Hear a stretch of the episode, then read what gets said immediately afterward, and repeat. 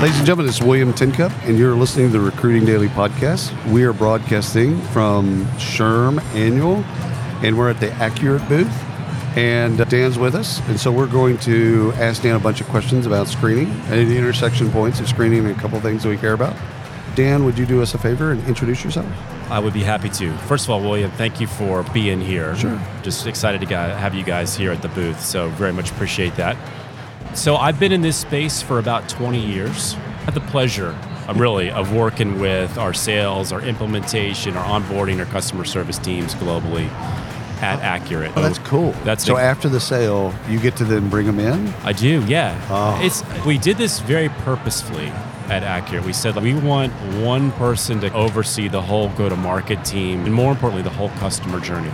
Oh, that's awesome. So from beginning to end, top of the funnel on the marketing side, all the way through to the account management and customer service side, I get to, I really get to work with our clients and our prospects. Oh, so that's- it's been, so you get to see all the stuff. yeah, I do, which is great. And also, what's great about that is you get to talk to the sales team about what they've said during the process or what the prospect customer heard, and then you get to reconcile that with them. Okay, now this is what they said, this is what you said. Okay, here's some things that I'm dealing with now as a result of that. We'll work it out.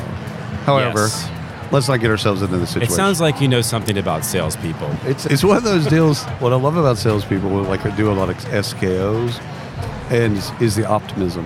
Like, These are people that deal with rejection management, but they just keep coming back. They do. They just keep coming back, and I love that. But yeah, they sometimes I think it's junior salespeople generally is they'll just say anything to get the deal. And the game of enterprise sales is a game of saying no. Yes. You know what I'm saying? It It is. is. It's just, oh, can you do this? No. Yeah. And let me tell you why, and let me tell you what the better way to do it That's is, right. That's right. right. And that's the right way to go. That's then you know that you've got a great salesperson. Yeah. When they can actually look you in the eye and say, "Yep, no," and then explain exactly what you're saying because it's like, yeah, I'm not just going to say yes to you. That's not my job. My No, job's not yeah. to say yes to you.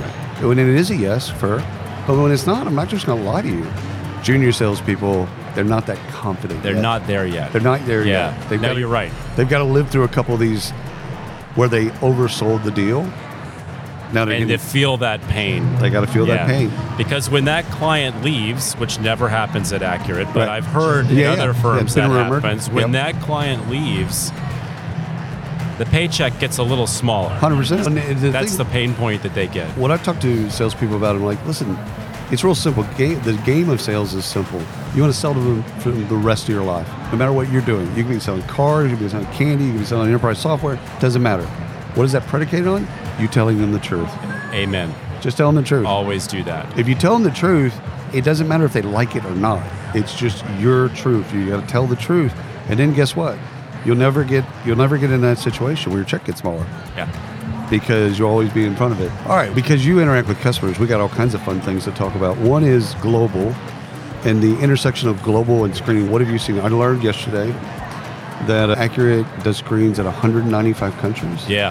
Didn't know there was 195 countries, so there's that. But anyhow, besides that, what are you seeing on the global front? What are the desires from American companies or global talent or even global companies that want other talent? What do they need in screening? Yeah, that's a great question. What we see, especially with US multinationals, UK multinationals, these are businesses that are operating all over the world. We see inconsistency. Inconsistency. Yep. And so you talk to a lot of companies, you talk to a lot of very big organizations, and you say, Tell me about your global screening program. And they'll say, We have a US screening program, we have a UK screening program. We also operate in 25 other countries. Yeah. We don't really know Yeah. what that we do there. We don't know what they have to do there. But they're all our employees. Yep. They're walking around with the badge. They're in the building. They have access to our systems. They're Yep. con- talking to our customers. Yep. They're no different No, than they've the got- guy in Manhattan. so you've got all kinds of risk, You have all yeah. So all you, kinds of fraud, all kinds of compliance issues. Exactly. So you see a lot of inconsistencies. And so I think that's the one thing that we really talk to our clients about and prospects is you really have to have a consistent program globally. I if love you're that. screening people in the US and you know that you have risks, you know Risk those elsewhere. risks are elsewhere. That's right. And now there is a there is there's a truth to the fact that you're not going to be able to get all the same information Right. in every country. Some of that's cultural, and some of that's what different laws in different countries, Exactly. etc. Yeah. But you can do something. right. You And- can do something. And again, I think from a talent acquisition perspective, you're trying to make the best talent hiring decision as you can. And if that's someone in Mozambique or whatever, fantastic, great. Now, is that per person, that resume, that LinkedIn profile, is that the person that you interviewed, the person that you interviewed, the person that, like, some of the basic stuff? But it, like, I was talking to Sackett, Tim Sackett earlier, because he has a staffing company. Yeah. And one of the things that they deal with is because they, they literally they have to do these global screens, and because of the variability, like some of them it could be two weeks, some of them are longer than that. Yeah. And so they've got to be able to manage that for their clients because they're once they know it's like a six week process. It's in Vietnam, and it's going to take six weeks. Whatever the bid is, the client or the their account managers tell the client it's eight weeks, ten weeks. To set the expectations. That's right. That's right. But having an idea, I think what's great about it is having an idea of like, you want that screen, you need that screen, it's got to be in that area, here's what it takes. Yeah. Do you have your customers, do they want that uh, level of specificity? They do. And obviously, we, the most important thing for us is to set the expectations right for the candidate. And so Good we, call. we implore our customers to make sure that they're communicating effectively to their candidates about what the process is going to be. You mentioned earlier about the cultural Yeah. variances. Yeah, yeah. In the US, we've been background screening people for decades. Yeah. And there's not really a cultural aversion to the idea No. of me proving who I am. You're bringing on. Yeah. You know? Yeah. You go to countries, especially like in Asia, maybe you're in Japan or Korea, and it is a bit of an affront to Yeah. say to somebody, Yeah. I don't believe who you are. I don't believe who you are. You're, really, you're literally questioning their integrity. I think And that's so fair. it's critical for you as an employer to be explaining to your candidates why you're doing this. Right. So that's a real critical part of the education process is it's not that we don't believe you. right. We just want to ensure that you are who you are, your background is who you are. And we're really trying to make sure that we have a safe workplace. Right. And we want to make a consistent workplace around the world. Do you have customers now, or do you see it where in the future where their candidates want a copy Hmm. of, of their screen, like a credit report?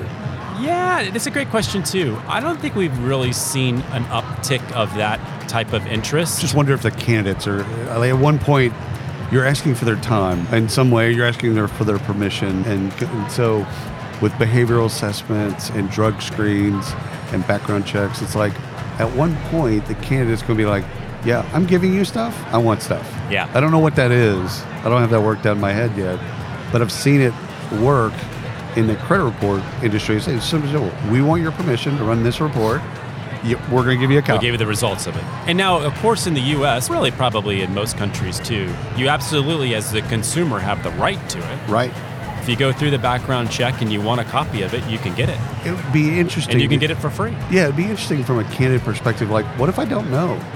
What if I don't know? I would obviously know if I've been arrested. I'd obviously know if I have a felony or been in prison. Hopefully, Like, you would know that. yeah, some of those things are pretty obvious, but I might not know everything. Yeah, Like uh, again, like credit, there might be something on the report. Where I'm, yeah, that's not right. That's not accurate. I think you dig into a- an interesting question too about where this space may be going.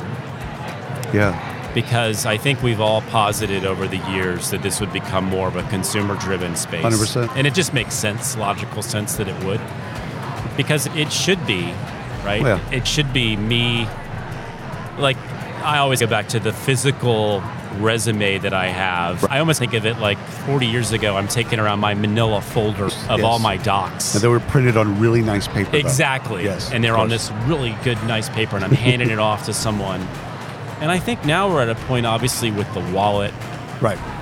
that all of that sh- could sh- probably be there at Right. some point, and it could be more consumer driven. I think, I think also continuous. So one of the things that I see with the screening market is, and this is behavioral assessments too, in the assessment work market world as well, is a lot of people used to think of this as just pre-hire. Like this is something you did before you made the hire. Fantastic. Okay, that's fantastic. But what happens three months into their tenure and they get arrested and you don't know anything about it? Yeah. But again, you did the background check at the beginning to manage risk and fraud and compliance and all this other stuff. But now they're employees and you don't know anything about your risk. Yeah. So I see that also being it's great for employers, but I see that also could be something good for ca- employees. Something pops up on my record. No, that's not me. Yeah. Like that's first of all, the company knows about it, so they're managing risk. That's cool.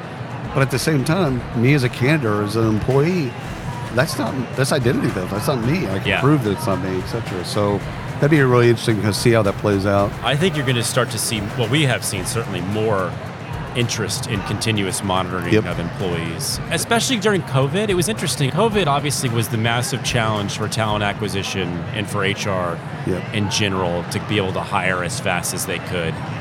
And so we saw process changes, clients that were changing process, moving things to post hire, doing doing less on the front end Right, just to right. get people in the door.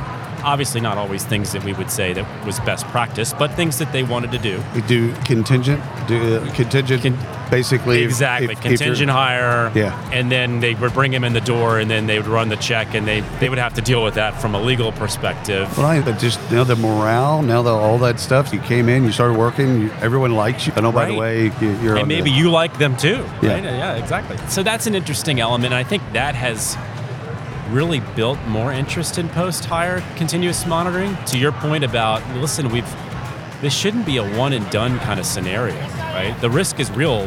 the risk is always it's Always continuous. real. It's, it's continuous, right? Uh, I think the word monitoring freaks people out. yeah. It's like the word. It's just it's we could say monitoring, and we can use another synonym for monitoring. But it's, it's when I talk to HR pros about it, I'm like, it's just risk.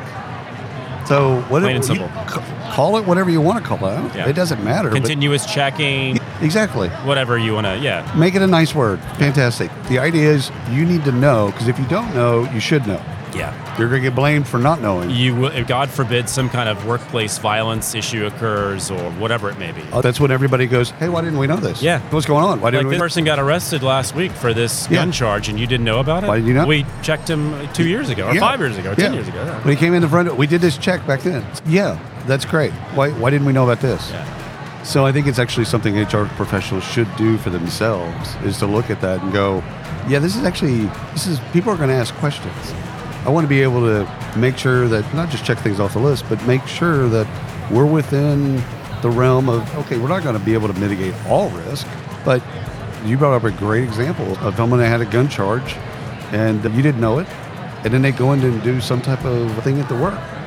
You're going to get all these questions, as you should. They're gonna say you should have known. It doesn't matter You what you could did have two- known. It doesn't matter what you did two years ago. no one Public cares. information. Yeah. So let me ask you about the uh, with what your customers are doing with the candidate experience, in particular, kind of the intersection of screening and candidate experience, where the employee, or excuse me, the candidate wants things to happen fast. Inside two weeks, inside 10 days, inside three days, whatever the bid is. They just want it to happen fast. And employers are like, we want it to be fast, but we also want quality. So how do you you get these you feel these questions from Yeah. customers? So it's okay. They're trying to well, they're, wor- they're working this teeter totter of a balance between the candidate's desires and needs, and the employer's desires and needs. And so where does screening fit into that candidate experience for your customers? I'll throw one other stakeholder in that process. When Good. you talk about the employer, I think it's between the talent acquisition pro and the hiring, Hiring manager. Yep, good Right? call. I mean, because the Yeah. hiring manager is the one Triangle. that's screaming down the neck of Oh, the, yeah. the TA Fast, pro. Oh, fast, you know, fast. where is this? Yeah, I don't care about the background check. Exactly. Yeah, we get rid of that. I don't care. you yeah, you should care. You might. Hurts. I think there's a couple different components to the candidate experience. First of all, obviously, you want to make sure that you've got really great technology on the front end so that the candidate is not dealing with a paper form here and Right. an electronic form there, and they've got to log into this system and that system. That's and just that's card abandonment. That's they just leave at that Complete- point. That's exactly right. That's said. I like that card abandon. That's exactly what it is. They just will put up their hands and say, you know what, All right. I'm moving on. Susie Welch yesterday, she talked about Jack Welch's wife. So she talked about a student in her business class called fun employment. So it's a Gen Z term where when they're unemployed, they're going to have fun and do odd jobs. And it's like, she just, these are two words that I never, 63 years old, I've never put these two words together. Fun and unemployed. I've been unemployed, but it was never fun. Well, it's never fun, yeah. So it's candidates, candidates, their desires, what's What I think is great, again, getting back to your the triangle of hiring manager, recruiter, candidate, is again the hiring manager can scream all they want, but it's really the recruiter that has to then say, "Yeah, we have to do this." Yeah. Like, A, they need to know that this is going on, so we got to communicate it, under, understand the expectation. They, we need the results. We can't make a de- hiring decision. You can't put an offer letter in front of them until we know this. That's right. Yeah, and I think that you're spot on with regards to education. And it goes back to the basics, right? So the TA pro has got to be communicating to the candidate about the process and providing the candidate with a great experience. So we integrate with a lot of the folks that are in the room here with us today so that you have a seamless integration and process for the candidate. We've got great tools that if you're not integrated, we can get out to our get out to your candidate Y'all with. have a great partner ecosystem. Yeah, we're, Really do. we're really fortunate to have a great partner Yeah. ecosystem. It's, uh, yeah. it's stellar. And again, connecting all those technologies is great for the pros, but it's also great for the candidate. no doubt about it. Yeah. And that's where the real big bang for the buck is, right? So fewer por- fewer paper, Right. less paper, no paper, fewer logins, all of those things has to just go disjointed experience. Yeah, completely a great experience.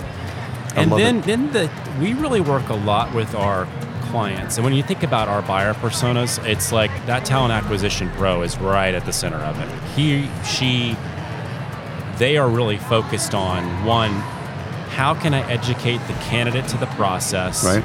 so they get through it fast and they don't have a lot of questions? Why we're doing it, how we're going to do it, how you're going to interact with a third party like us, like Accurate. And then they've also got to be educating that hiring manager around here are the expectations. Turnaround time is typically 72 hours. We're hiring in this state. Maybe we've got issues like our friends in the golden state of California, then they decide to mask date of births and do all sorts of things with public records, and it makes it a little harder for us to get information. It's going to take a little longer. Yeah, And so yeah. we try to arm them with as much information as possible so they can go to that hiring manager, set those expectations. They still want it done yesterday, Oh, 100%. As but you it should. makes that process better. It's like a, I tell people all the time a client's job is to push. Yes. That's their job. Their their job is to push. Your job is to push back, yeah. if you will. I got to ask you about Sherm. We'll go out on a couple of Sherm questions. Yeah. What's been your experience here? I gotta say this. I, I've probably been, I don't know how many Sherms I've been Right, to, right. but there have been, uh, been a lot of them. And I think that I just hats off to Johnny Taylor and the team. Th- This is- seems to be like at a different level. I don't know what exactly it is. I think it's post COVID, everyone's back, and there's 25,000 people here, and they're excited and they're interested. And I they're, can't put my finger on it either. yeah, but there's something about it. There's Yeah. something about the aesthetics of it. There's just something about. I was walking in yesterday and there was a DJ in the parking lot. Yeah. And I was like, that's really cool. What a great idea. Just to welcome you to Yeah. it. It's just, it just. That's it, the ambiance that's it- bringing you in. Think yeah. about senses, sensory type of stuff. It feels not that Sherm was stayed, it just feels different. Well, Oh, they do. They would tell you that. They would. They would tell you that they couldn't get out of their own shadow to some degree. But I like that they're embracing technology Yeah. a whole lot more. We're staring actually at Sherm Labs, which is right across the way from us. It's- They've got a venture arm. They've got a startup competition. Yeah. They're they're actually doubling down on technology. They've got a Sherm Tech. They've got a technology conference, which is small. And they're incubating that, they're cultivating that, right? yeah. yeah. Again, it, back to Johnny and team. It's like they knew they needed to do this. They jumped in. And Yeah. I can't put my finger on it either, but I'm like walking around going, "It's just an energy here. It is. That I haven't felt at a Sherm in a long time. Outside of some of the bespoke Sherm talent or you include like some of the smaller shows, but a larger show where it has this energy. It's the third day, technically the third day of the show. We're in the afternoon and this place is filled. It's buzzing. It's crazy. Yeah. We're about an hour from shutting the, to the expo hall down.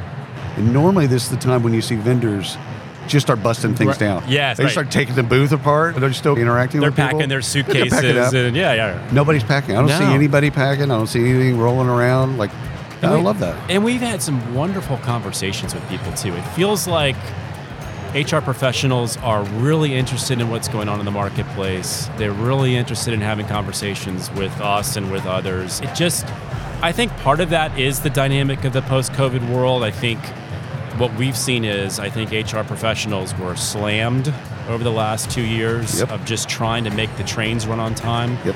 and they've done a wonderful job of doing that.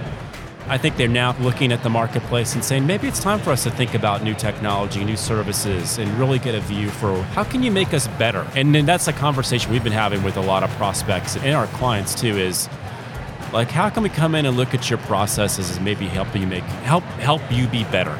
Make your life better, make, Oh. Yeah. make it easier. I love where you are placed too. So great placement because you're close to the restrooms and you got the intersection of exit and entrance. Yeah, So it could have been placed better. it's a So, great spot. Yeah. brother. Thank you so much for coming on the show and sharing your wisdom. My pleasure, William. Always a pleasure chatting with you. And again, thank you for being here. Absolutely. And we're out.